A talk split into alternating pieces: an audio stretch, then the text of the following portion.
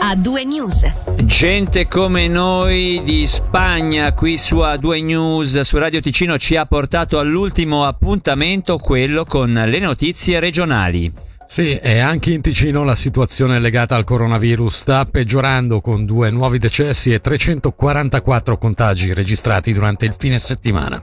I nuovi casi sono quasi del 50% superiori a lunedì scorso ed è il dato più alto da un anno nell'arco delle 72 ore. Sono stati segnalati anche 4 nuovi ricoveri per un totale di 70 pazienti Covid, 7 dei quali in cure intense. Nel frattempo altre 22 classi di scuola elementare dell'infanzia sono state poste in quarantena quarantena, in tutto ora sono 46 le sezioni sotto osservazione, in 37 casi si tratta esclusivamente di allievi di scuola elementare. Intervenendo a Piazza Ticino su TO 20 minuti oggi il vice capo area medica dell'EOC ha espresso preoccupazione per i numeri in aumento e ha formulato una considerazione non tanto sull'efficacia del vaccino che è comprovata, quanto sulla sua durata. Sentiamo proprio Mattia Lepori. Questa è sicuramente la notizia più negativa di queste ultime settimane, eh, non tanto sull'efficacia efficacia in quanto tale, ma sulla durata di questa efficacia. Le ipotesi erano state fatte sulla base dei dati dei primi studi di una potenziale copertura che durasse almeno 12 mesi. Ci si rende conto che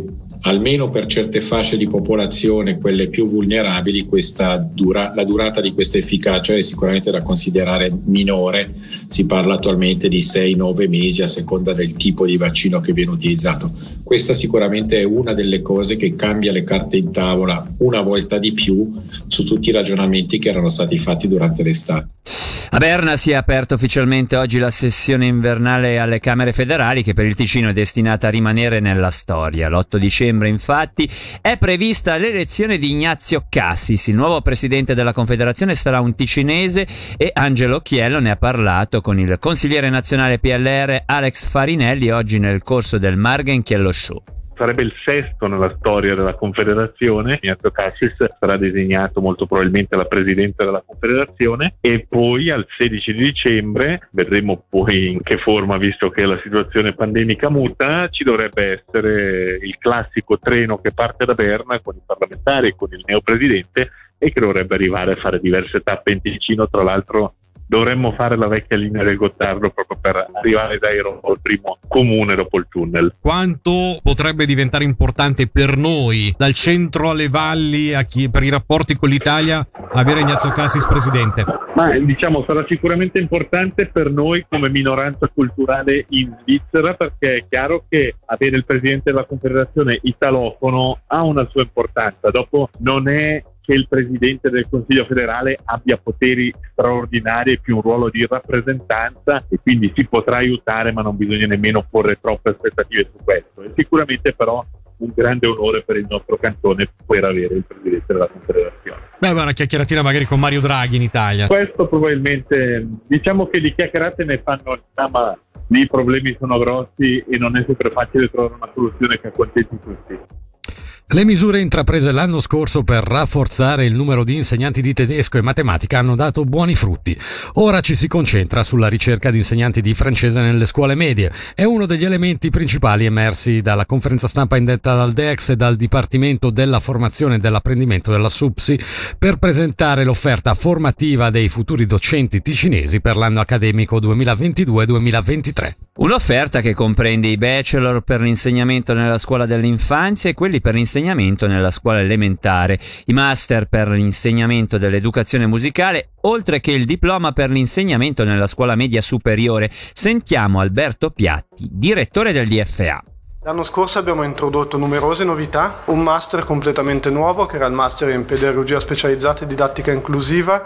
Abbiamo strutturato una formazione per il tedesco comprensiva anche di un recupero disciplinare e lo stesso abbiamo fatto per la matematica. Tutti e tre i cantieri sono stati cantieri molto impegnativi, ma eh, posso dire oggi tutte e tre sono stati coronati da un buon successo. Per quanto riguarda l'anno accademico 2022-23, non abbiamo novità veramente importanti come quelle che abbiamo introdotto lo scorso anno. Abbiamo solo un appello. Al momento attuale eh, c'è un certo fabbisogno di docenti di francese per, la, per le scuole medie e quindi prima di, di, introdurre anche qui formazioni particolari, percorsi particolari, abbiamo concordato con il DEX di, di fare un appello pubblico a chi dispone di, di una formazione adeguata, di considerare la possibilità eh, di formarsi anche come docenti di scuola media. Questi docenti troveranno molto facilmente lavoro.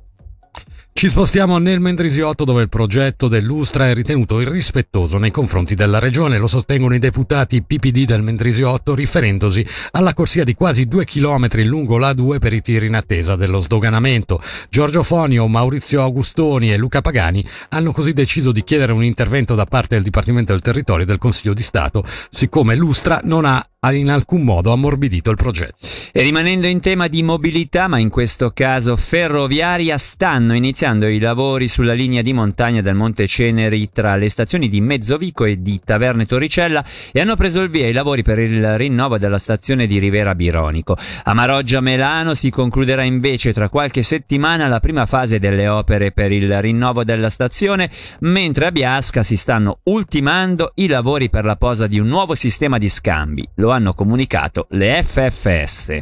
Andiamo a Lugano dove l'acqua potabile costerà di più. Da 1 gennaio 2022 la tariffa aumenterà circa del 20%. A comunicarlo la città stessa, le nuove tariffe saliranno per tutti gli utenti e interesseranno sia le tasse di base sia quelle di consumo. Per un nucleo familiare di 4 persone il costo annuo aumenterà circa di 100 franchi. L'incremento dei prezzi è dovuto all'aumento dei costi operativi e agli importanti investimenti necessari per garantire omogeneità priorità nella sicurezza dell'approvvigionamento e dell'acqua. Mattia Keller è il nuovo direttore di Migros Ticino. Il 47enne è stato nominato dal Consiglio di amministrazione della cooperativa regionale e dal primo dicembre entrerà in sostituzione di Lorenzo Emma che dopo 19 anni alla testa dell'azienda entrerà al beneficio della pensione. E questa per oggi era l'ultima notizia di A2 News. Noi torniamo domani sempre dalle 17 alle 19 su Radio Ticino. Da Fabrizio Coli e da Davide Maggiori. L'augurio di una buona serata. Noi vi lasciamo prima a Lenny Kravitz e poi a Meshup.